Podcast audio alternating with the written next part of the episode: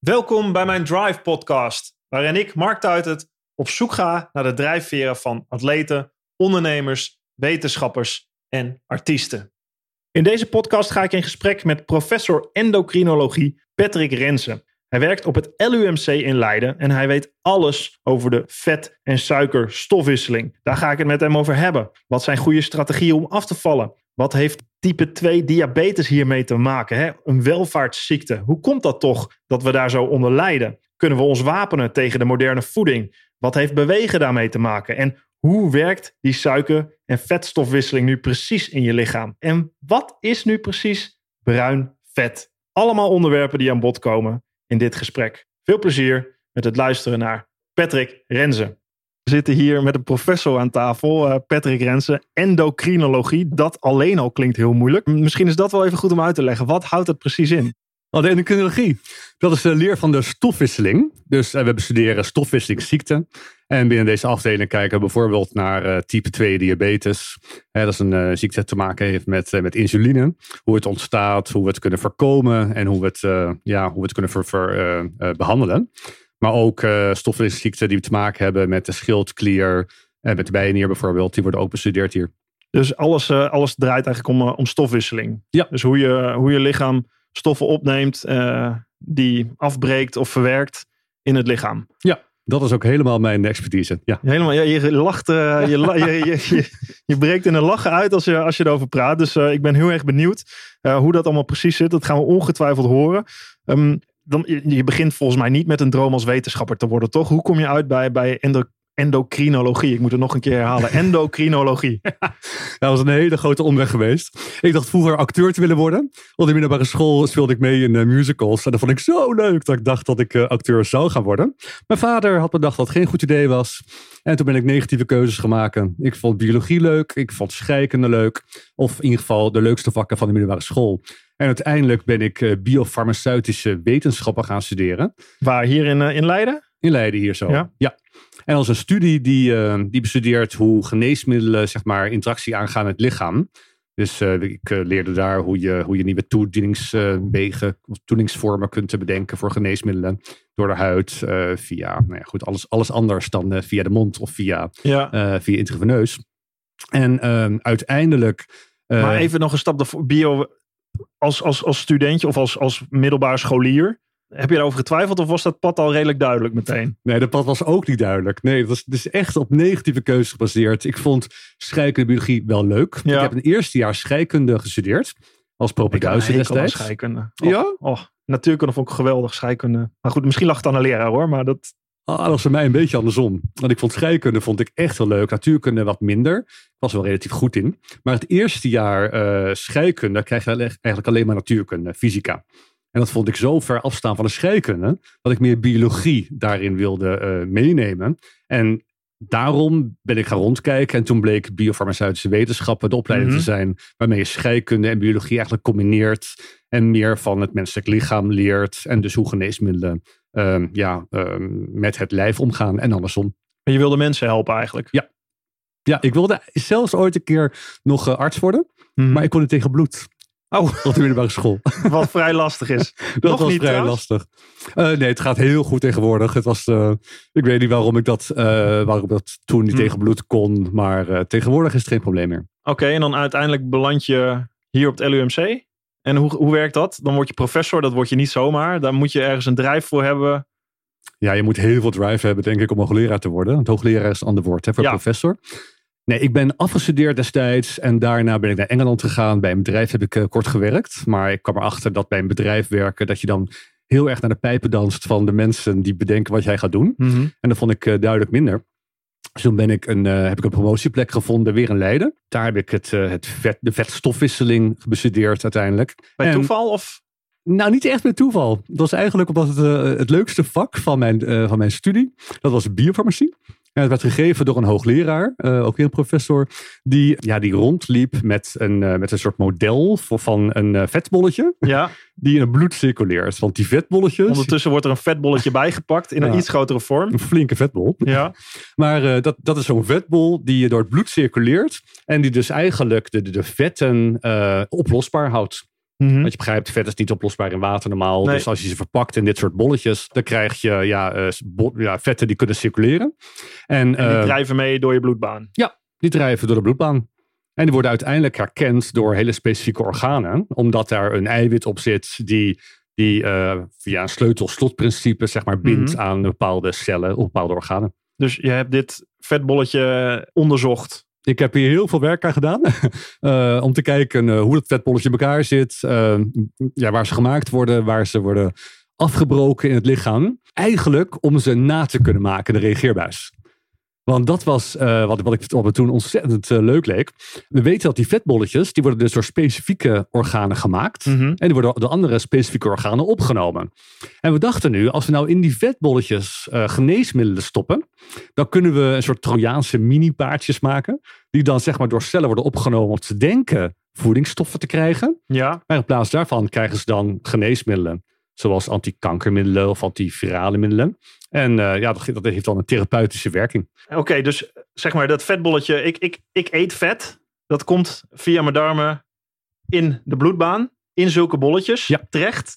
Via die bolletjes probeer je een medicijn te injecteren. Waardoor die, die kop die op dat bolletje zit, eh, door bepaalde organen naar binnen gelaten wordt. En die denkt, hey, lekker vet. En Ja. het is, daar zit, er zit een, een medicijn in verpakt. Ja, precies ja. Dat is met allereerste... Ja, welke medicijnen Ja? zijn dat dan? Waar moet ik aan denken? Nou, dit, dit concept heb ik heel lang geleden eh, opgezet. In de 90 jaren van de vorige eeuw zelfs.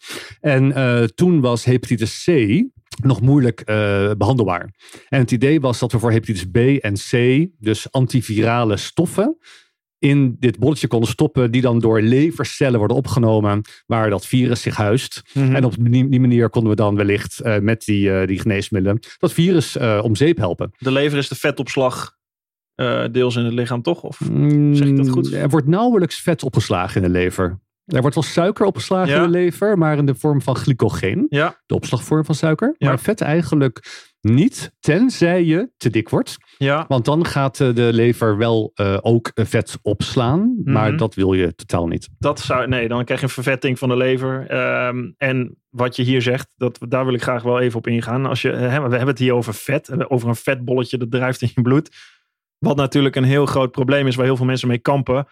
waar heel veel over te doen is in het nieuws natuurlijk, is, ehm, en da- daar ben ik ook veel mee bezig wel. Eh, ik, ik wil mensen beïnvloeden, inspireren tot een gezondere levensstijl. Kennis overdragen om, om ze daartoe, nou ja, niet aan te zetten, maar meer te bedenken van, hey, dit is niet goed voor mij. Kan ik gezondere keuzes maken, gezonde alternatieven maken? Eh, diabetes is een heel groot voorbeeld, type 2 natuurlijk. Eh, de, de levens, de wereld, de, de nieuwe wereldziektes, de welvaartsziektes. Waarom zijn wij zo dik geworden als, als mensheid?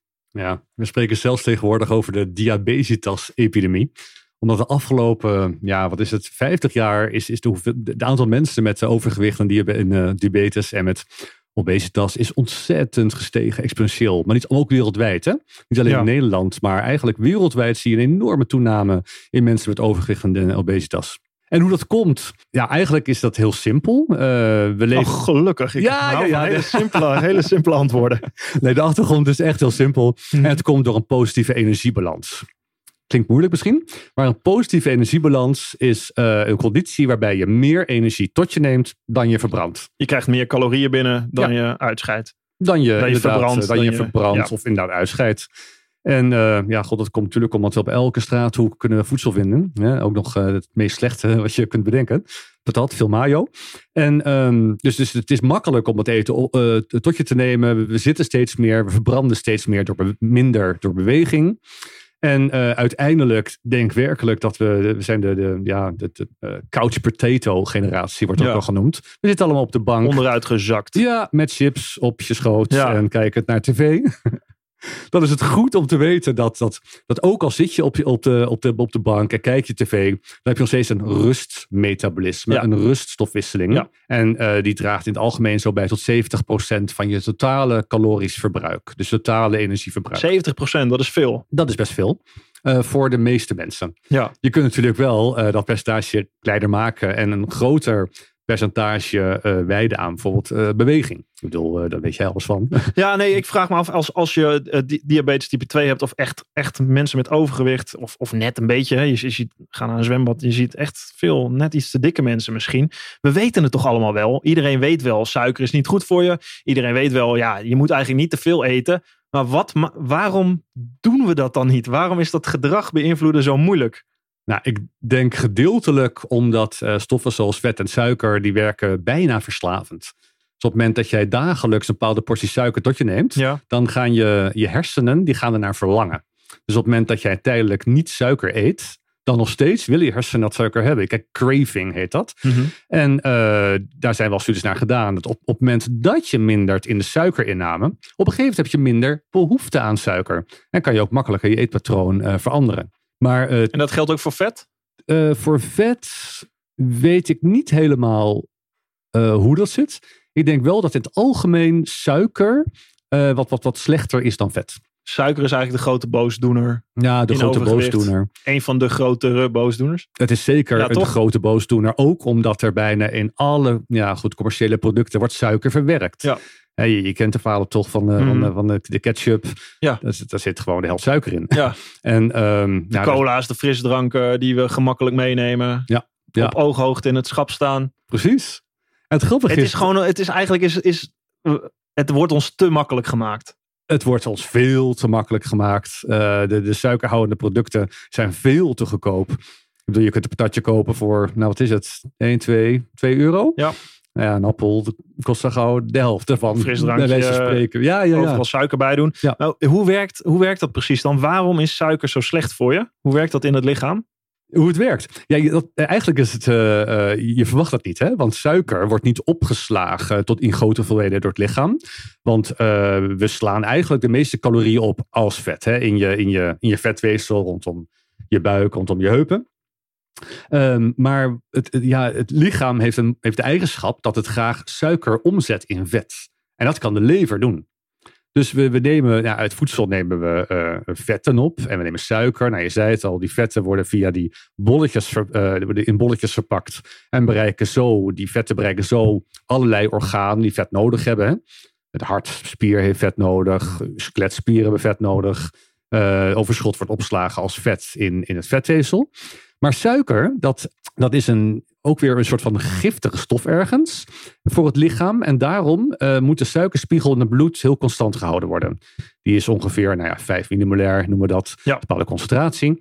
En als die te hoog wordt, dan uh, kan je daarmee allemaal schade berokkenen in het lichaam. Omdat heel veel eiwitten kunnen versuikeren, versuikerd raken. Mhm. Dat is een beetje een moeilijke term. Maar die kunnen beschadigd raken. Dus de lever neemt heel snel het suiker op. Dus na een maaltijd, je hebt een suikerbolus. Je, de lever neemt dat suiker op. Suikerpiek. Ja, een suikerpiek. Ja, dus de lever die pakt dat weg uit, uit bloed. En die maakt er acuut vet van. En de lever die slaat op zich het vet niet zelf op. Ja, je hebt daarnaast toch ook nog suiker dat je direct gebruikt. Uh, stel je gaat sporten. Niet alles wordt in vet opgeslagen, toch direct? Nee, nee, dan heb ik het al. Uh, nee, zeker niet. Ik heb het wel over de situatie dat je op de bank ligt Ja. en, uh, en, je, en je ijsje likt. En je, je likt aan je ijsje, je neemt een blikje cola. precies, precies. Dat gaat dan. Je bent inactief. Ja. Ja, als je inactief bent en je, en je spieren gebruiken eigenlijk weinig, dan wordt het meeste suiker door de lever omgezet tot vet. En die verlaten dan die lever weer als die vetbolletjes. En op die manier worden ze naar het vetweefsel getransporteerd om daar uh, te worden opgeslagen. Heeft insuline daar nog iets mee te maken? Dat, dat is toch een key factor daar ook in? Ja. ja, insuline is heel belangrijk om de bloedsuiker uh, op peil te houden. Het heeft ook te maken met de verwerking van het vetten uit je bloed trouwens. Want het idee is inderdaad dat als je gegeten hebt, dan, uh, dan maakt je alvleesklier, je pancreas, die maakt uh, insuline aan. Mm -hmm. En uh, dat is Signaaltje, eten naar binnen, ja. insuline aan. Precies. Dat is eigenlijk heel, heel direct gekoppeld. Ja. En het insuline zorgt er in het bloed weer voor. Het grijpt aan op andere organen, zoals de lever. En uh, ja, in de lever uh, ja, heeft het effect op de vethuishouding. Maar het zorgt er ook voor dat vet uit het bloed en suiker uit het bloed sneller worden uh, opgenomen door vetweefsel. Er, er, wordt, er wordt wel eens gezegd, er zijn een aantal wetenschappers volgens mij, die insuline echt als de key zien in, in, ook in overgewicht en die, type 2 diabetes als de regulator. Hè. Stel dat je daar heel erg in schommelt, Uh, dat je lichaam dat op een gegeven moment niet meer aan kan maken. Uh, dat, je, dat je daar problemen mee gaat krijgen. Dat je suiker op gaat slaan. Omdat je lichaam eigenlijk geen idee meer heeft. Of geen goede weg meer weet uh, om de suikers te transporteren. En dan maar op gaat slaan in vetweefsel. Klopt dat? Is, dat, is de insuline daar? Stel, ik probeer dat te doen. Ik ben er nieuwsgierig naar. Ik, ik probeer soms om 12 uur s middags uh, tot en met 7 uur s avonds te eten. Om insuline, de theorie erachter is dan, de insulinespiegel da daaromheen blijft laag. Uh, waardoor je eigenlijk helemaal je lichaam tot rust komt. En eigenlijk maar in een korte tijd over de dag uh, eet. Dus dat is, dat, daar, in, in die tijd verbrand je je suikers slaat het helemaal nergens op. Nou, ik moet even heel hard nadenken erover. Het is, is zeker zo. Na elke maaltijd uh, wordt insuline aangemaakt. Dat hebben we hier ook uh, bestudeerd. Elk kwartier bloed genomen op een dag. En dan zie je heel netjes, als je drie maaltijden neemt, zie je drie keer insuline ontstaan. Um, en we weten dat als mensen dikker worden, dan mm -hmm. uiteindelijk um, uh, ja, ik weet niet of het handig is om het proces uit te leggen. Uh, van hoe, je, hoe dat leidt tot die type 2 diabetes. Misschien is dat wel ja. belangrijk voor de rest van het verhaal. Ja. Nou, want uiteindelijk dus in een, in positieve energiebalans. Dan neem je dus meer vet en suiker op dan, uh, dan je verbrandt. Ja. En dat leidt uiteindelijk aanvankelijk tot opslag van dat vet en suiker in het, wit, in het vetweefsel. Hè, rondom de buik en rondom de heupen. En uiteindelijk wordt die, op, op, die opnamecapaciteit die is beperkt. Hè, je hebt maar zoveel vetcellen onderhuids waarin uh, vet kan worden opgeslagen. Mm -hmm. En op een gegeven moment uh, nou, er worden wat vet, vetcellen bijgemaakt. En de vetcellen worden ook groter. Maar op een gegeven moment ja, klappen ze soort van letterlijk. En dat leidt tot ontsteking. Dus er worden ontstekingscellen die worden aangetrokken door dat vetweefsel. En dat leidt tot wat ongevoeligheid van het vetweefsel voor insuline. Ja. Dus die nemen dan niet meer op nutriënten zoals suiker mm -hmm. en vet. Maar die gaan uh, vet lekken, bijvoorbeeld naar de lever. En naar andere organen, ook spier. Want spieren die, die, die slaan ook normaal niet vet op. Mm -hmm. Maar die kunnen wel, als je dik wordt, vet op gaan slaan. Nou, het probleem is, al die vetopslag in de organen, zoals de lever, zoals de spier, zoals het hart ook, of, of de nier, dat leidt tot ongevoeligheid van die organen voor insuline. Dus wat gebeurt er dan? Uh, je wordt dikker, je, je, je organen raken vervet. Uh, de alvleesklier gaat steeds meer insuline uitscheiden. Hmm. Om maar te proberen die bloedsuiker omlaag Ja. te krijgen. Maar de organen reageren niet meer. Nee. En uiteindelijk raakt ook die alvleesklier vervet. En dan zegt die alvleesklier, bekijk het Ja, maar. nu is het genoeg geweest. Ja, en dan wordt de insulineproductie compleet. Ja, die, die, dan heb je geen insuline meer. Grappig dat het is. Dus het is een mechanisme wat eigenlijk heel goed werkt, zelf, zelfregulerend werkt. Ja. Maar tot, tot je het overbelast en dan is het gewoon klaar. Precies. En, dat is eigenlijk een heel groot probleem, want dan ga je bloedsuiker stijgen. En, dan, heb je type 2 diabetes. Precies. Als eigenlijk je insuline aanmaak stokt. Dat hoeft nog niet. Je kunt in een voorstadium, kan je bloedsuiker al verhoogd raken. Dan spreken we al van type 2 diabetes. En dan worden mensen behandeld met bijvoorbeeld metformine. hè. En uiteindelijk eh, kan dus die alvleesklier stoppen met insulineproductie. En dan eh, is dat vergevorderde type diabetes. En die wordt dan behandeld, nou ja, voor in de meeste gevallen toch, door injecties van insuline. Om maar die bloedsuiker naar beneden te krijgen. Ja.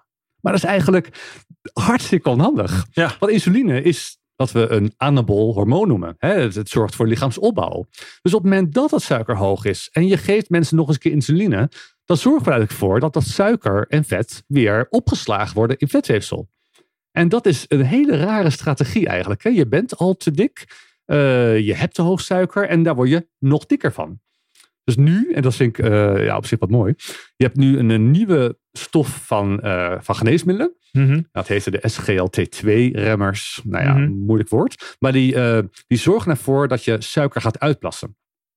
En dat is eigenlijk een goede strategie. Want als je suiker uitplast, dan plas je calorieën uit. En die calorieën worden niet meer opgeslagen in het vet. Dus dat is een, een, strategie waarbij mensen wat van afvallen. Ja. En eh, waarbij ze in ieder geval niet aankomen, zoals je met insuline-injecties. eh, Is niet nog een veel betere strategie preventief zorgen dat je het niet krijgt. dat is de aller, aller, aller, allerbeste strategie. Want het is best heftig eh, wat je hier vertelt. Je, je, je neemt suiker op, je, je lichaam gaat het opslaan in vet, waardoor organen vervetten, eh, waardoor insuline aanmaak eh, stokt, eh, waardoor, waardoor eigenlijk het hele proces omvalt. En, en dat gaat heel geleidelijk natuurlijk. Hè. Dit komt door te weinig bewegen, door, door de verkeerde voeding. Zonder dat je het door, voor je het weet, ben je, ben je in één keer patiënt. Ben je gewoon ziek. Ja. En te dik. En, en daar kom je niet meer vanaf. Kun je dat, kun je dat keren, dat Ja. proces? Je kunt het heel goed keren. We hebben ook een hoogleraar hier bij de endocrinologie, die heet Hanno Peil. Mhm. En die gelooft heilig in het, het omkeren van type 2 diabetes, eigenlijk door je leefstijl te veranderen. En dat is eigenlijk een. eh, eh, het is heel simpel. Maar het grappige is dat in, bijvoorbeeld in de opleiding geneeskunde hier. wordt nauwelijks echt eh, veel aandacht besteed aan het aanpassen van levensstijl. Er wordt heel erg gekeken naar hoe kunnen we een ziekte behandelen. Ja. Maar meer hoe kun je de symptomen bestrijden, meer dan dat hoe je, hou je de oorzaak weg, waardoor je beter kan worden. Er wordt heel erg gekeken naar medicijnen. Dat is, de opleiding zit zo in elkaar van, hey, inderdaad, dit is het probleem. Dit kunnen we eraan doen met medicijnen. En dit zit, that's it eigenlijk. Ja, tot sinds kort. Want we zijn nu bezig ook met veel meer onderwijs te geven op preventie van bijvoorbeeld het eh, ontwikkelen van type 2 diabetes. En hoe ziet dat advies eruit? Wat zouden mensen daar moeten doen als, als ze het zouden willen omkeren? Eh, nou, dat sowieso, eh, eh, ja, het grootste advies is gewoon je, je, je eetpatroon aanpassen. Ik denk als heel veel mensen eh, de patat laten staan hè, en, en, en bedenken waar, wat, wat, wat heel calorierijk voedsel is. En dat, dat gewoon minderen of laten staan. En daarbij meer, ja, ik zou zeggen, meer vezels consumeren. Dus vezels, dat zijn, ja, dat zijn eigenlijk niet verteerbare suikers. Uit bijvoorbeeld planten en, en groenten. Ehm, Gewoon uit de boontjes, ja, uit de boontjes, ja, uit de de spinazie bloemkool. de bloemkool, dan, eh, dan, dan, dan kan het ook helpen. Misschien ja, het is leuk om straks even uit te leggen waarom Mm. ik denk dat dat zo is. Maar, eh, maar het is vooral minder eten. We hebben hier Mm. een studie gedaan met mensen die heel dik waren. Mhm. Eh, die hebben we echt een heel laag calorisch dieet gegeven. Dat was echt heel laag hoor. Dat was ruim onder de 1000 kilocalorie per dag. Terwijl die mensen eigenlijk zo'n 3000 calorieën normaal ter zouden eten. Ja. En die mensen eh, die bleken na, na enkele weken, ze spoten allemaal insuline trouwens. En na enkele weken waren ze allemaal van insuline af. Wow, En dat geeft al aan dat je, dat je lichaam kan herstellen. je lichaam lost het eigenlijk zelf op. Ja. Maar je moet gewoon, het is, de, de boodschap is heel simpel. Minder eten. eh, en e- even weten wat je moet eten. Is dat ook eigen verantwoordelijkheid van die mensen? Om dat te doen? Hebben ze daar hulp, vaak hebben ze daar hulp bij nodig, denk ik, toch? Ja, ik, ehm, Je bent op een punt gekomen. Om dat om te keren, moet je dus echt je levensstijl gaan veranderen. ja dat klopt, ja. ja. En dat is enorm moeilijk, hè? Ja. Want eh, ja, god, wie, wie, ja, er zijn natuurlijk heel veel mensen die proberen af te vallen. En dat lukt toch vaak heel makkelijk, hè? Binnen een week, weer twee De eerste weken. paar weken, een paar kilo. Een paar kilo's gaat vrij Mhm. makkelijk. Na een paar weken stagneert dat. Dat komt ook omdat je lichaam gaat in de, in de, in de ja, die gaat zich verzetten. Die wil graag alle energie die, je binnen, die binnenkomt, die wil die vasthouden. Dus je krijgt altijd een fase waarbij je veel minder eh, eh, gewicht verliest, om daarna meer te gaan verliezen. Maar bij veel mensen is het zo dat als dat gewicht niet meer verloren wordt, dan, dan geven mensen op. Ja. En dan krijg je de yo-yo effect. Vaak krijg je zelfs een grotere toename van gewicht dan waarmee je begonnen bent. Ja, En het werkt voor veel mensen niet. Nee, grappig. Ik heb Albert van Vliet, dat is een jongen die was 120 kilo toen hij 18 werd. Heb ik op de eerste podcast gesproken. Die jojoede ook heel erg. Totdat hij erachter kwam dat hij echt vijf, zes maanden lang door moest zetten. Moest vasthouden aan trainingen, aan een dieet. Eh, en uiteindelijk is hij er gekomen. Terwijl hij, daar heeft hij heel veel moeite mee gehad. Ja. En zijn takeaway vond ik was echt inderdaad. Je, de eerste twee weken gaat het lekker. Dan dan ben je wat kilo's kwijt. Dan gaat, en daarna wordt het moeilijk. En dan, dan is het punt dat je opgeeft. Dus dat is volgens mij een hele sterke boodschap toch voor mensen die eraan beginnen. Eh, het gaat niet vanzelf, niet in een paar weken. En het gaat ook misschien even helemaal niet. Ja, realiseer je dat. Realiseer dat je op een gegeven moment op een punt komt waarbij het niet gaat. Daarna weer wel, Ja. maar dat, je moet door dat punt heen. Je moet er het punt. Ik heb bijna het idee dat het in het hele leven met alles zo werkt trouwens. Je moet door het punt heen. je moet door een punt heen. Ik heb het met schaatsen gehad. Ik met zoveel. Net op het punt dat je denkt van nou, ik kap ermee. Gaat het ooit nog iets worden? Eh, dat je denkt van ja, als je hier daardoor heen komt, dan, eh, dan pas eh, gaat de weg weer omhoog, als het ware. Ja. Dat idee heb ik. Dus heel veel info over, over diabetes, wat je, wat je eraan zou kunnen doen. Toch blijft me dat, dat vet nogal intrigeren. De, de connectie tussen suiker en vet. Want, want jij hebt onderzoek gedaan naar, naar vetweefsel. Uh, en dat blijkt toch, daar blijken best wel nieuwe dingen naar voren te komen in de laatste jaren. Wat we dachten, uh, we dachten eerst dat het anders zat. Laat hulde aan de wetenschap. We komen stapje bij stapje verder. Wat zijn de grote ontdekkingen als het gaat op het gebied van vet die jullie hebben gedaan? In het verleden hebben we altijd gedacht dat dat vetweefsel gewoon een opslagorgaan was. En dat het eigenlijk uh, weinig deed anders dan gewoon vet opslaan. En af en toe vrijgeven op het moment dat het andere orgaan nodig zouden hebben. En uh, nou, dat idee is ontzettend veranderd. niet alleen door ons hoor, maar zeker ook daarvoor de andere mensen. Bijvoorbeeld, vet maakt ook hormonen aan. En, zoals? Zoals leptine. En leptine is een verzadigingshormoon. Ja. Kijk, als je op het moment eet, dan heb je verschillende momenten waarop het lijf uh, die eetlust gaat remmen. Dat begint bijvoorbeeld al in de darm. Want voedsel komt in de darm en er zijn bepaalde, bepaalde cellen in die darm. Die maken, ja, dat noemen we GLP-1. En dat is een hormoon dat tegen de hersenen zegt van joh, er komt al eten binnen. Je kunt al stoppen met eten. Dat duurt eventjes toch? Dat duurt even. Voordat, voordat je eten in je mond stopt, voordat het signaal komt? Ja, klopt. Dat duurt dat uurt even. Uh, het is ook als je 20 minuten, half uur? Oeh, durf ik niet helemaal te zeggen, maar dat zal ongeveer in die, uh, in ja. die, uh, ja, in die lijn ja, ze liggen. zeggen wel eens dat je eerst iets moet, dat je niet meteen jezelf moet vol bunkeren, zeg maar. Ik kom van een boerenfamilie, bij ons stond een pot aardappel op tafel. En was het, wie eerst komt, wie eerst maalt. Allemaal mannen, jongens. Precies. Uh, en dan was het meteen volstouwen. Maar ja, dan werk je ook keihard. Zeg maar, de, de, de, de, idee dat je eerst iets moet proeven, inderdaad, dat, dat verzadigingshormoon aanzet voordat je echt verder gaat eten. Ja, dat helpt. Door langzamer te eten mm-hmm. krijg je op een gegeven moment verzadigingshormoon die zegt van joh stop. Nou, er zijn nog andere hormonen ook. Insuline zelf. Mm-hmm. Die kan ook tegen de hersenen zeggen van joh het is genoeg geweest. Uh, stop met eten. Maar een, een, een soort algemene regulator eroverheen is gewoon de hoeveelheid vet die je hebt. Dus hoe meer vet je hebt, hoe meer leptine dat, wordt, dat aanmaakt. En leptine is in feite ook een hormoon dat tegen de hersenen zegt van je stop met eten. Het probleem is, als je dikker wordt en je wordt op een gegeven moment... Het kan dus zijn dat je, wordt, dat je dikker wordt ja. en dat je leptine resistent wordt. Dus de hersenen die reageren niet meer op leptine. En dan, ja, dan is het van dan, dan blijf je alleen maar meer eten. Heb je gewoon de hele dag honger? Ja, heb je, dan kan je de hele dag honger hebben. Hm. Er zijn mensen ook die... Uh, uh, die hebben een genetische afwijking, waardoor ze geen leptine kunnen maken. En die mensen die zijn nou ja, op heel jonge leeftijd al ontzettend dik, omdat zij nooit verzadigd raken. En dat is natuurlijk, ja, ik bedoel, dik worden, dat wil ik ook nog benadrukken. Dat is zeker niet altijd je eigen schuld. Weet je wel, je kunt gewoon ook, ook genetische afwijkingen hebben, waardoor je gewoon echt niet kan stoppen met eten. Waardoor je lichaam echt, echt, echt, echt ja, die is nooit tevreden. Ja, echt een hele goede boodschap, denk ik. Ik, uh, ik, ik gun iedereen een heel, heel gezond en fit leven. Omdat dat de grootste kans hebben is dat je, dat je en gezond oud wordt. Uh, wat heel belangrijk is in mijn ogen om heel gelukkig oud te worden. Um, maar ik denk de, de kennis en de, het besef bij, bij mensen heel belangrijk is. Vandaar ook heel erg fijn dat we hier met jou kunnen praten hierover. Omdat je wat je eigenlijk aangeeft, wat ik ook nu hier weer hoor, is als je te veel suikers eet, te veel vet eet, dan worden bepaalde processen in je lichaam gewoon, ja, die krijgen gewoon shutdown, die, die, die stoppen. En dan is het hek van de dam. Eigenlijk werkt je lichaam uh, heel mooi, totdat je het over een grens trekt. Ja. Uh, en dat is dus heel gevaarlijk om zo ver te gaan. Ja. Je moet het preventief eerder aanpakken. Ja, dat is waar. En er is bijvoorbeeld uh, een ja, recente studie geweest, vond ik wel een hele mooie studie, uit, uit Scandinavië. Uh, die hebben mensen met obesitas, hebben ze een heel laag koolhydraatdieet gegeven Ja. gedurende een paar weken. En uh, ze hebben gekeken met allerlei technieken naar hoeveel levervet die mensen hebben, maar hoe zwaar ze waren. En het bleek dat uiteindelijk zo'n laag carbohydraat, hè, Mhm. laag suikerdieet, Ja. dat leidde tot uh, eigenlijk maar, maar, maar 1 of 2 procent afname in het lichaamsgewicht, maar 45 procent afname in het levervet. En daardoor werd die lever veel insulinegevoeliger.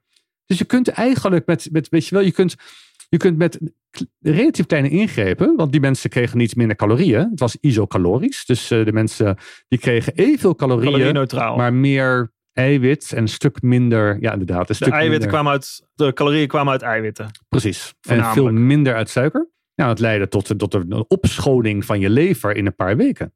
En, en die mensen die hadden geen honger, hè? Die, die hebben vragenlijst laten invullen van hoe honger heb, hoeveel honger heb je nu vandaag of morgen of gisteren. en uh, dat bleek gewoon niet te veranderen, maar een levervet werd wel een stuk minder. Dat is ook de functie van eiwitten en, en vezels. In de, als je die eet, dat je, dat je verzadigder raakt, waardoor je minder trek hebt in, in, in koolhydraten. In, uh...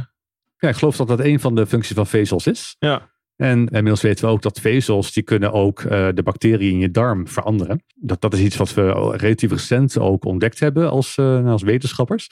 Is dat uh, er, je hebt heel veel bacteriën in je darm Ja. natuurlijk. Ja, dat, En- is, dat is echt iets wat ook hè, naast, naast het eh, la- laag calorieën of laag koolhydraten, daar wil ik zo ook nog wel iets over vragen. Eh, de, de darmflora. Ik heb gelezen ergens, de darmen zijn, je nieuw, dat zijn de nieuwe hersenen, zeg maar. Dat is waar het gebeurt. Ja, dat klopt ja. ja. Omdat er ook, er is een hele sterke connectie tussen darmen en hersenen. Dat is ook iets wat we, wat we niet al te lang ons realiseren. Dat, dat elk orgaan communiceert bijna met elkaar. En de darmen die communiceren met de hersenen via zenuwbanen. noemen we afferente zenuwbanen. En vandaar ook dat als er voeding zeg maar, in je darmen terechtkomt, dan kunnen bepaalde cellen getriggerd worden tot een zenuwsignaal naar de hypothalamus. Dat is een klein onderdeel van die hersenen.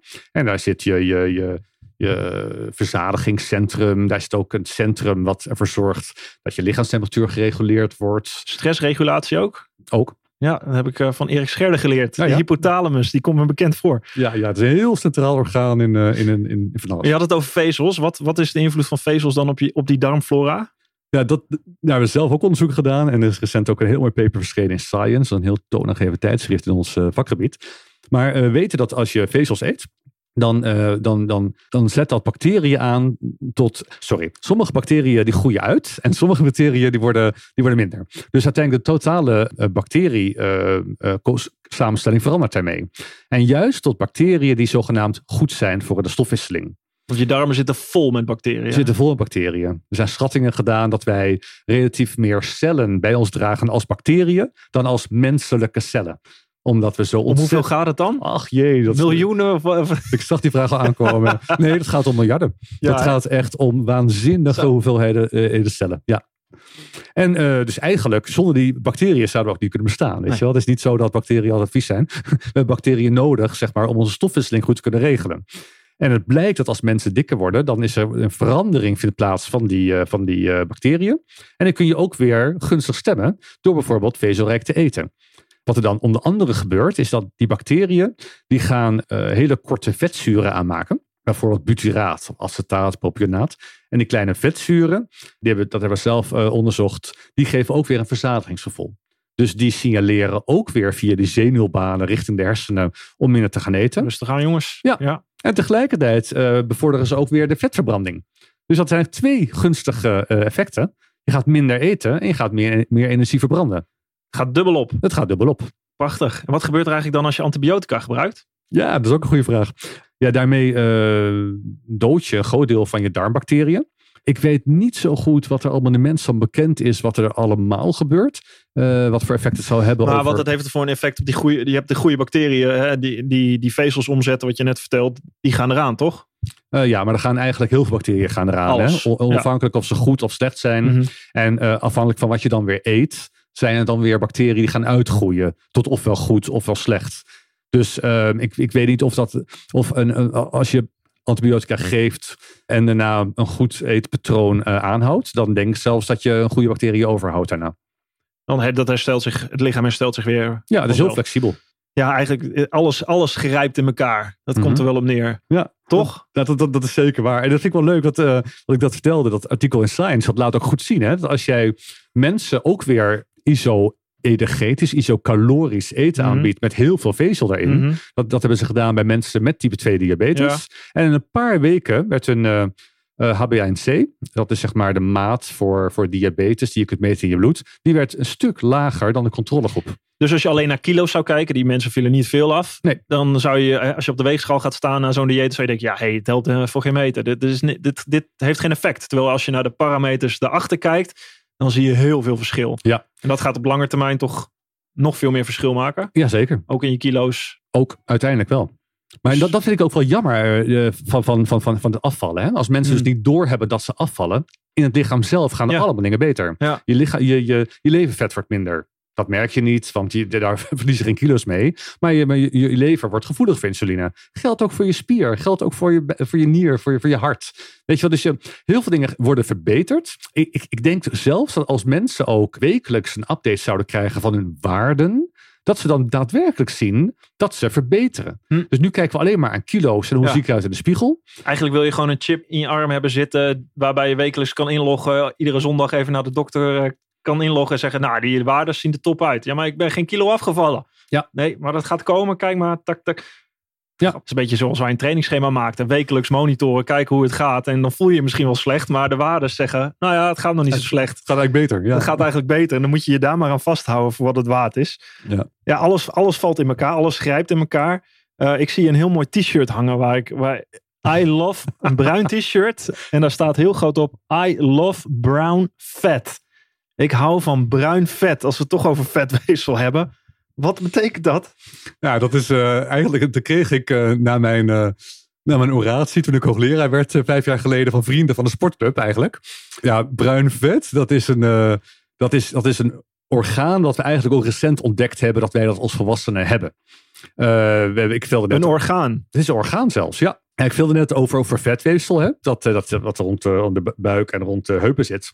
Dat is vooral, dat noemen we eigenlijk nu wit vetweefsel. Omdat die vetcellen die zijn echt wit. Hè? Als je eruit haalt, je ziet het ook met uh, liposucties. Dan zie je altijd zo'n wittige massa hè? in zo'n fles trekken. Dat ziet er niet uit. Ik moet niet zeggen dat ik kijk daar niet heel veel naar. Ik, ik geloof je. Uh, ja, ik, ja, ik vind dat soort programma's wel weer leuk. Dat, maar, ik, dat, dat, maar het ziet er niet uit. Het is echt wit ook. En dat komt eigenlijk omdat dat witte vetcellen die hebben heel weinig energiefabriekjes. Dat zijn, uh, dat zijn mitochondriën, ja. heten die ook wel. En die zorgen ervoor uh, dat uh, vetten worden, worden verbrand bijvoorbeeld. Of suiker wordt verbrand. En die, die mitochondriën, die energiefabriekjes, die zijn bruin van kleur. Dat is de reden waarom spieren heel bruin zijn. Ik wou net zeggen, daar zitten, daar zitten je spieren vol van. Klopt. Nou, die waren heel belangrijk voor mij tijdens het schaatsen. ja, snap Die mitochondriën. Ja, mitochondriën zijn echt sowieso erg belangrijk voor, voor van alles. Ook om het hart te laten kloppen, inderdaad, om voor te bewegen.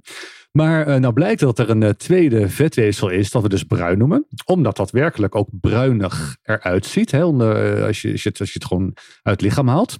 En dat komt omdat het cellen zijn die op zich heel veel vet bevatten. Maar dus ook mitochondriën hebben. En het blijkt dat, die, dat het bruine vet dat blijkt niet zoals spieren of het hart uh, een soort energiestof te maken, het ATP, wat we nodig hebben voor bewegen of voor spiercontractie. Maar het zet uh, vetten en suiker om tot warmte. Dus eigenlijk is bruin vet een heel goed soort vet, dat uh, wat calorieën kan oplossen tot niets. Ja, en, dat en je krijgt er nog warm van. Ja joh, ja, ik krijg er nog warm van ook. Nee, dat is uh, wat, wat we van baby's al heel lang weten. Want in de tekstboeken staat dat, uh, staat dat al heel lang genoteerd. Dat als, als baby's geboren worden, hebben ze tussen hun schouderbladen een vrij grote hoeveelheid van dat bruine vet. Ja, babyvet. Uh, dat is een, uh, nou, nou, ik weet niet of dat. Kijk, baby's zijn sowieso Zo noemen we het toch? Als we inderdaad, als we een mollig baby zitten, de babyvetjes. Ja, de babyvetjes. Maar de meeste babyvetjes, dat zijn toch, dat is toch wit vet. Ja. Maar specifiek tussen schouderbladen mm -hmm. zit dan dat bruine vet. Dat is heel belangrijk voor een baby, want als uh, die geboren wordt, heeft hij nog onderontwikkelde spieren. Dus de spieren kunnen niet rillen, want met rillen kun je ook veel warmte produceren. Dat gebeurt dan niet. Ja, dat, dat heb ik vaak genoeg gedaan. Een hele koude ijsbaan ergens in Noorwegen. ja, dan kun je genoeg warmte maken zelf, gelukkig. Ja, ja zeker. Maar de ja, baby's kunnen dat niet. Maar ze hebben wel een heel groot hoofd bijvoorbeeld, waarbij heel veel uh, warmte aan de lucht uh, wordt afgegeven. Dus dat bruine vet zorgt er eigenlijk voor dat ze heel veel calorieën kunnen verbranden om hun lichaamstemperatuur op peil te houden. Dus stel dat ze niet worden opgevangen, niet netjes worden opgevangen hè, en geen, uh, geen kleren aan krijgen op tijd, dan hebben ze heel veel, genoeg capaciteit om zichzelf warm te houden. En, vet wordt direct omgezet in warmte. Ja, ja, het is echt een orgaan dat vet omzet in warmte. Ja. Maar dat blijken niet alleen baby's te hebben. Nou, dat dachten we heel lang. Omdat we op die plek ja. het bij oudere kinderen en volwassenen niet meer vonden. Maar pas in 2007 bleek uiteindelijk uit een hele andere hoek, uit een hoek waarmee eigenlijk uh, naar kanker gekeken wordt, bleek dat we uiteindelijk wel nog bruin vet hebben. En dan vooral boven de sleutelbeenderen en langs de grote bloedvaten, de aorta, mm -hmm. hè, in, het, in het midden van je romp dat, dat konden we eigenlijk, uh, dat wij heel bij toeval hebben dat ontdekt. Bij toeval? Oh, door kanker, onze, ze dachten dit zijn misschien kankercellen, maar dat bleek bruin vet te zijn? Nou, in feite wel. Dat is heel maf eigenlijk, want in het kankeronderzoek spuit je vaak een radioactief ja. gelabeld suiker in. Hè? Omdat, een CAT-scan wordt gedaan. Ja, een PET-CT-scan ja, heet dat. Ja, klopt. En als een PET-CT-scan scan waarmee je radioactief gelabeld suiker inspuit. Omdat uh, kankercellen zijn heel... Uh, metabol actief noemen we dat. Mm. Hè? Die hebben heel hoge stofwisseling, waarbij ze heel veel suiker nodig hebben om, om te groeien. Eigenlijk wisten we al van de nucleair geneeskundigen dat je mensen een beetje moest opwarmen, want anders zag je vreemde plekken op de PET-CT-scan. Mm. En uh, nou, uiteindelijk uh, zijn andere onderzoekers, onder andere uit Maastricht, uh, Wouter van Mark Lichtebelt, die heeft uiteindelijk mensen bewust afgekoeld voor voorstel te onderwerpen aan een PET-CT-scan. En dan blijkt dat je eigenlijk heel veel bruin vet kunt waarnemen. Hè, boven die uh, sleutelbeenderen en langs de aorta. En uh, nou, daar is vanaf dat moment, dat was in 2009, is er eigenlijk een explosie ontstaan van onderzoek naar bruin vet. En wat weten we nu? Wat weten we nu? Uh, we weten nu dat uh, bruin vet energie verbrandt. Dus op het moment dat je bijvoorbeeld uh, af, dat je, als je in een koude omgeving bent, dan wordt dat bruine vet wordt aangezet tot warmteproductie. En daarmee verbrand je calorieën. Dus eigenlijk kun je op de bank zitten en calorieën verbranden als je thermostaat maar lager Als je de eh, deur zet. maar openzet in de winter. Eh, ja. Ja, ja, ja, met weinig kleren aan de buiten. Dat werkt ook eh, in de winter. Want dan eigenlijk, dan, dan zet je de verwarming in je lichaam aan, dat bruine vet. En dan ben je gewoon rechtstreeks calorieën aan het verbranden in warmte. Ja, precies. Dat heeft trouwens eh, ja, ook... eh, Klinkt eh, als gratis afvallen. Zonder gewoon op de bank liggen. Nou, het, het- je, kan er absoluut gratis van gaan afvallen. Al zal het niet heel veel zijn. hè, Want Nee, ik wou net zeggen, want hoe, wat, wat zet dit nou, hè, eh, naast alle strategieën die je denk ik allemaal moet toepassen, goed bewegen, trainen, gezond eten, is hoe, hoeveel zoden zet dit aan de dijk? Is dit, is dit een leuk foefje of is het echt, kan dit echt iets betekenen? Nou, aanvankelijk waren we zo enthousiast in 2009 dat we echt dachten van joh, als we maar therapie ontwikkelen om het bestaande bruine vet te activeren, dan kunnen we daarmee kilo's verliezen. En je kunt, al, je kunt ook berekeningen erop loslaten. Je kunt bijvoorbeeld, ehm, als je bijvoorbeeld mensen afkoelt tot een railpunt, hè, dus dat, dat spieren nog net niet gaan bijdragen aan, aan warmteproductie, dan kun je berekenen dat je zo'n 250 kilocalorie per dag kunt, eh, kunt ehm, verbranden. Nou, in feite is dat een mars. Dus dat is nou niet heel veel. Nee. Het is wel zo dat als je dat gedurende een jaar doet, weet je wel, en dat niet compenseert door meer te gaan eten, dan verbrand je nog steeds 250 kilocalorie per dag. Hoe kun je dat doen? Eh, nou ja, goed, dus, dus, dus door aan kou blootgesteld te raken. Is dat iets wat eh, Wim Hof bijvoorbeeld doet met zijn methodes? Het is wel, ehm, Het ja, onderdompelen in een ijsbad, eh, de kou trotseren. ja, ik weet dat mensen die eh, zijn cursus volgen, dat hij ook over bruin vet praat. En dat hij ook denkt dat zijn bruin vet geactiveerd wordt door zich onder te, don- onder te dompelen in koud water. Ik denk ook dat het echt werkt hoor. Ze hebben toch onderzoek gedaan naar hem ook? Ja. Specifiek? Hij is in Maastricht ook in de PCT-scanner geweest. En wat ik me kan herinneren is dat hij evenveel bruin vet leek te hebben als een 18-jarige. En bruin vet neemt af met de leeftijd. In ieder geval de suikeropname door dat bruine vet. Dus hij had een jong lijf in die zin. En ja, er is ook wel laten zien dat als je mensen dagelijks zeg maar een paar uur lang blootstelt aan een lage temperatuur en vooraf een PET-scan doet en daarna een PET-scan doet, dan zie je ook echt meer suikeropname na die afkoelperiode. Eh, dus we denken wel dat we bruin vet kunnen vermeerderen ook eh, op het moment dat je langer maar aan, aan kou wordt blootgesteld. Dan gaat je lichaam eigenlijk meer bruin vet opslaan in plaats van wit vet. Nou, het is niet echt opslag, want bruin vet slaat zelf niet op, maar het, het neemt eh, vetten uit het bloed op Ja. om meteen te verbranden. Dus het heeft maar een heel kleine opslagcapaciteit, hebben ook maar heel weinig bruin vet. Het wordt effectiever. Het wordt heel En effectief. daarom moet je het ook dagelijks doen. Ja, dat wel, want op een gegeven moment als die trigger er niet meer is, Ja. dan zal dat er niet gebeuren. Ik heb een sloot naast mijn deur. Daar kan ik op schaatsen als het winter is. En dat doe ik met alle liefde geweldig. Eh, ik ben natuurlijk gewoon een wintermens. Hè. Misschien helpt dat ook met afvallen. Misschien vallen je daardoor in de winter meer af dan in de zomer. Maar kan ik, helpt het als ik iedere ochtend even in die sloot spring eh, om wakker te worden een minuutje. Daarna koud afdouchen en zo mijn dag begin? Ja, het kan zeker helpen. Dat kan zeker helpen. Echt? Ja, we hebben nu ook onderzoek gedaan, hè? eh, met, samen met Oxford. Eh, er is een postdoc van hier, die is naar Oxford gegaan om daar onderzoek te doen naar koude blootstelling in de ochtend en in de avond. Mhm. En het blijkt inderdaad, als je mensen 's ochtends aan kou blootstelt, dan gaat je energieverbruik omhoog. Maar het grappige is, als je datzelfde s'avonds doet, gebeurt er eigenlijk niets. En dat is misschien wel weer ook raar om te realiseren van waarom is dat nou? Ik bedoel, eh, waarom werkt je li- lijf 's ochtends anders dan 's avonds? Maar het heeft dan weer heel erg te maken met, het, met de biologische klok. Met je melatonine aanmaak. Met, met hoe je lichaam activeert. Als je gaat slapen, dan, dan je lichaam gaat al in een soort slaapstand, toch? In, Ja, in de loop van de avond. Ja, inderdaad. En er zijn heel veel processen die op een ander moment op de dag eh, eh, actief moeten zijn. Want, eh, nou, hadden het over de bruine vet, hè? En dat maakt, dus, dat maakt dus, dat geeft dus warmte. En we weten, ja, we weten dat de lichaamstemperatuur bijvoorbeeld, hè, je kerntemperatuur, we weten dat die 37 graden is, maar die schommelt de hele dag. En het blijkt dat als jij in bed ligt, zo na, na drie uur s'nachts zeg maar, daalt die temperatuur om op dat moment te gaan stijgen. Nou, dat kan ons niet voorgesteld worden omdat we heel veel bewegen, want dat doen we eigenlijk nauwelijks eh, toch op dat moment. Maar we weten nu dat dat bruine vet wordt dan geactiveerd. En omdat dat geactiveerd raakt, kan je het verder activeren, blijkt nu. Dat hebben we in preklinische studies gezien en eh, in, in, in, dus ook in, in mensen. Eh, dat als je op het moment dat het bruine vet al actief raakt in de vroege ochtend, Ja. hè, om de lichaamstemperatuur op, op, op peil te brengen, dan kun je het verder activeren. Maar wordt dat bruine vet minder actief aan het eind van de dag, dan blijkt het ook niet meer gevoelig voor stimulatie. Dan is het klaar. Ja. Dus als je 's ochtends eh, in, in het water springt of een koude douche neemt, die strategie die werkt best wel omdat je dan gewoon extra warmte gaat verbranden, waardoor je even extra calorieën verbrandt, Ja. extra, extra energie kwijtraakt. Ja. Of ga je daarna meteen ook krijgen, heb je daarna ook meteen weer meer honger? Ja, dat is het grote punt. Hè? Want uh, dat, dat, dat, dat, dat studies zijn ook wel gedaan bij voor het muizen bijvoorbeeld. Daar kun je het bruine vet ook heel goed activeren. Maar als je dat doet door de muizen aan kou bloot te stellen, gaan ze veel meer eten. Uiteindelijk vielen de muizen toch nog af, hè? want hun energieverbruikverhoging die was hoger dan, dan de toename in het, uh, het, eten. En of het nou de, de mens ook zo is, weet ik niet helemaal. Het is natuurlijk wel zo dat, kijk, in de zomer eten we anders. En in de zomer ben je meer geneigd een slaatje te, een te eten s'avonds. Ja. En in de winter meer een uh, drink je meer water. Ja, precies. Dus, dus het is ook ja, wel lastig om, om, de, om de totale effectiviteit van zo'n uh, zo'n therapie uh, of zo'n strategie zeg maar in te schatten. Maar goed, als je, dat vind ik ook wel leuk om te vertellen. er is een heel mooie studie geweest, ook van mensen met type 2 diabetes. Die werden een paar uur per dag blootgesteld aan 17 graden hè, in een in wat we een metabole kamer noemen. Nou, zo'n 17 graden, dat is niet, nee, dat, is, niet heel, koud. Helemaal niet zo koud. Nee. Ze zaten er wel in met een, uh, met een t-shirtje en een korte broek. Dus, dus relatief weinig, weinig kleren om het lijf. Was fris. Per dag voelt het ook minder fris aan trouwens. Maar het blijkt dat na 10 dagen van kou blootstelling werden die mensen, waren die mensen veel gevoeliger voor insuline. Dus hun uh, insulinegevoeligheid werd, werd al een stuk hoger. En dat kun je niet echt verklaren weer door gewichtsafname.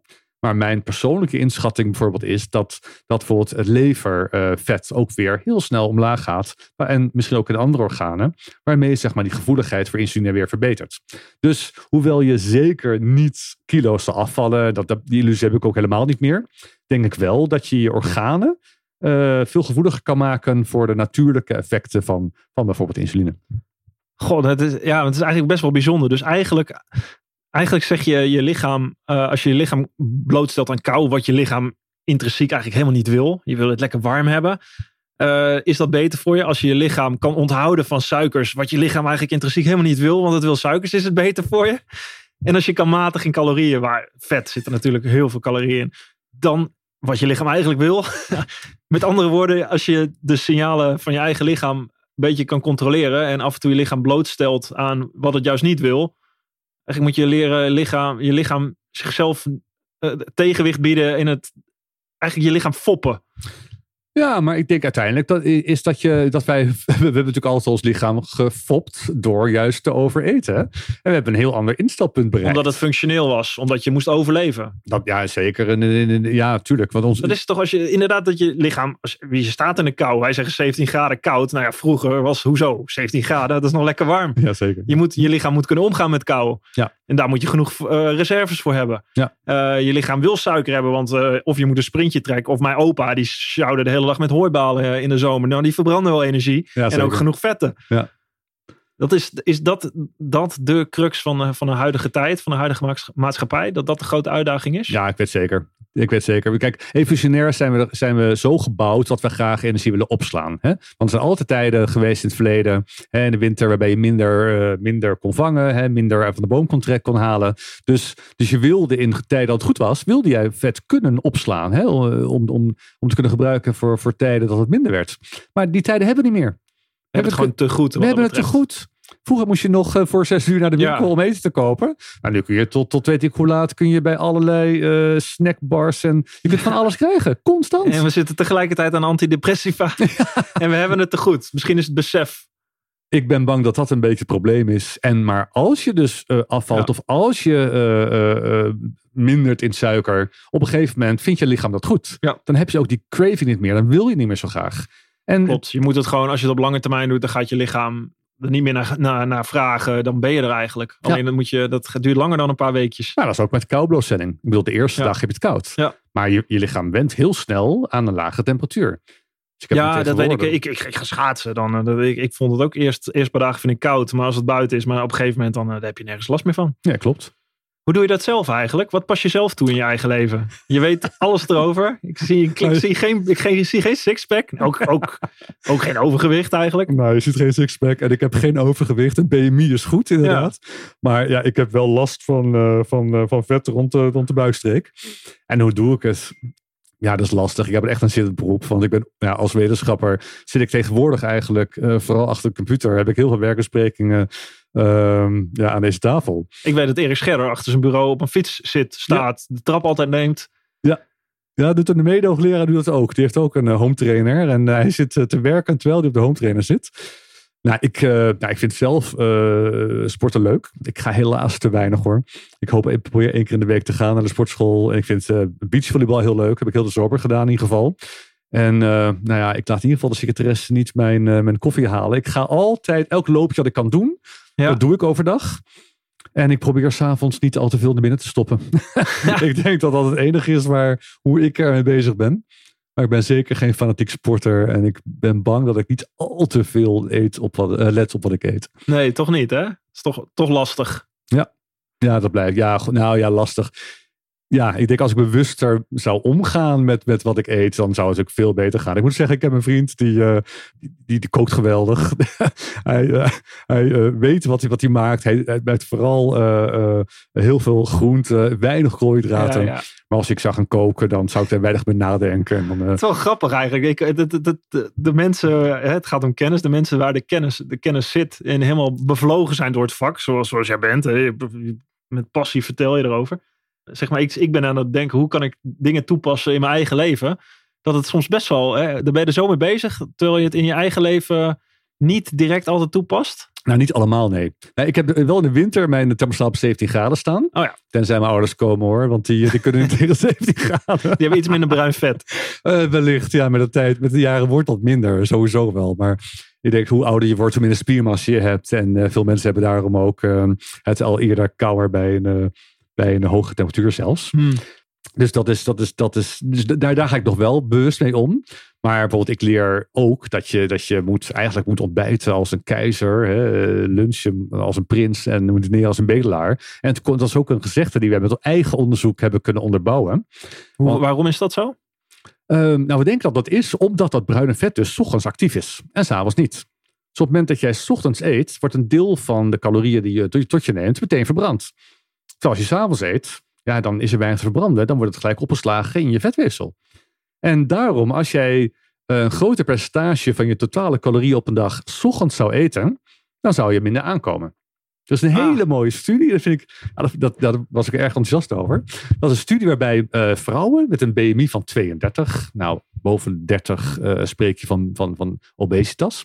Die vrouwen die, uh, die, die kregen allemaal een dieet van maar 1400 kilocalorie. Ongeveer de helft wat ze normaal zouden eten. En dan weer hebben de helft van de vrouwen, die kregen 700 kilocalorieën s ochtends, 500 s middags en 200 s avonds. En de andere groep kreeg 200 s ochtends, 500 s middags en 700 s avonds. Nou blijkt dat de mensen die s ochtends de meeste calorieën krijgen, het snelste afvallen. Dus die, die verliezen meer kilo's dan de mensen die, die vooral s'avonds de calorieën namen. Terwijl ze eigenlijk allemaal exact hetzelfde aten. Nou, dat vind ik wel, ja, dat, dat bijzonder. Hoeveel scheelde dat? Het scheelde, oh, ik, weet, ik heb die publicatie niet in mijn hoofd, maar kilo's. Kilo's? ja, dat was een, een, verschil van kilo's. Rest gelijk, s ochtends meer calorieën namen. Ja. Ja, dus mensen die echt stevig ontbeten ja. en eigenlijk uh, weinig voor een diner hadden, die viel veel harder af dan mensen die s ochtends weinig aten en s'avonds juist veel aten. Omdat ze dan eigenlijk in de ochtend veel meer omzetten in warmte direct. De directe calorieën. Dat is de theorie erachter. Ja, dat is niet gemeten, maar dat is mijn, dat is mijn, uh, mijn, uh, mijn, mijn, mijn, uitleg van het onderzoek. Ja, ja, ja. ja. Nou, dus hier, moet, hier gaat nog onderzoek naar gedaan worden, begrijp oh, ik. Oh, absoluut. Ja, ja, ja we doen uh, Interessant. daar ja, veel onderzoek aan, klopt. Dus, dus als we kunnen samenvatten, om mee af te sluiten, wat, wat zouden vijf takeaways kunnen zijn die wij het publiek mee kunnen geven? Ik heb er al een paar gehoord voor mezelf. Nou, een aantal takeaways in ieder geval eh, minder in koolhydraten. Ik bedoel, als je toch uh, calorieën neemt, uh, probeer de koolhydraten laag te houden. Ja, de takeaway zou zijn: uh, probeer de, de, de buitentemperatuur of de, je omgevingstemperatuur wat lager te, de, lager ja. te houden. Zet thermostaat wat lager. Een beetje rillen is niet erg. Beetje rillen is absoluut niet erg. Ja. Nee, het is zelfs zo dat een beetje rillen, dat, geeft ook weer, dat, dat zet signaalstoffen vrij die uiteindelijk uh, dat bruine vet ook weer aanzetten. Weten we. Nou, vanuit onderzoek, uh, ander onderzoek, wat, waar we, geen eens over uh, gehad kunnen uh, hebben, waar we het over nog eens gehad hebben, ja. blijkt dat als jij dat die biologische klok goed houdt, dat je bruine vet ook harder aanstaat. Dus dat betekent dat je uh, s'nachts verduisterde gordijnen moet gebruiken. Dus probeer de slaapkamer duister te houden. We gaan naar tip 3. Slaapkamer duister houden. Slaapkamer duister En die gaan we nog heel, heel kort even toelichten, voordat we naar tip 4 gaan. De slaapkamer hou je duister want dit heeft te maken ook met het bruine vet. Ja, klopt ja. Want als jouw biologische klok goed staat afgesteld, Ja. heb je een hele hoge bruinvetactiviteit. En je biologische klok goed afgesteld, dat wil zeggen je slaapt normaal. Je hebt een regelmatige waak-slaapritme. Eh, ook. En je hebt een heel groot verschil tussen lichte periodes en donkere periodes. Ja. Op het moment dat jij s'nachts blootgesteld aan licht, dan wordt je biologische klok... Ja, voor, oh, een, ja. voor een mobiele telefoon, voor een laptopscherm zitten. oh, absoluut. Het is ook bekend hè, dat shiftwork of nachtdiensten geassocieerd zijn met meer aankomen en meer type 2 diabetes. Want wat gebeurt er dan? Omdat je biologische klok wordt ontregeld. Ja. En daarbij onder andere wordt je bruine vet wordt minder actief. En ook alle, alle andere processen die energie vreten, die worden, die worden minder actief. Het lichaam houdt gewoon van regelmaat, hè? Ja, Eh. absoluut. Het lichaam houdt van regelmaat. Jammer nou af en toe. Oké, dus duis, verduister. Om, om je biologische klok eh, actief te houden en, eh, en, en die verbranding goed te houden, duister slapen. Dus geen lichtjes aan, niks. Telefoon weglaten. Liefst ook, een, eh, ja, ik zou persoonlijk Donkere ook een- slaapkamer. Gewoon Zeker. met Ja, de hand voor ogen eh, je weg vinden. bij zo spreken. Ja, Schenen zeker. stoten tegen, tegen je bed. Ja. Alles voor het goede doel. Voor het goede doel. Takeaway 4. Eh, nou, dat zou toch zeker zijn. Ontbijt als een keizer, lunch als een prins en diner als een bedelaar. Probeer je calorieën vooral 's ochtends te nemen. Probeer s'avonds de chips vooral te laten staan. Gewoon licht, licht dineren en daarna eigenlijk laat het, laat het staan. Laat het staan. Niet dat Absoluut. kaasplankje nog eventjes. Zeker niet. Zeker Nee, niet. Het gaat ook Nee, heel nee, veel fout. Hè? Oh, s'avonds gaan we lekker zitten en dan... Oké. En de vijfde? Nou, de feiten zal je het meest aanspreken. Blijf bewegen. Ja, zeker. Blijf bewegen. is, is misschien wel de beste manier om calorieën te verliezen.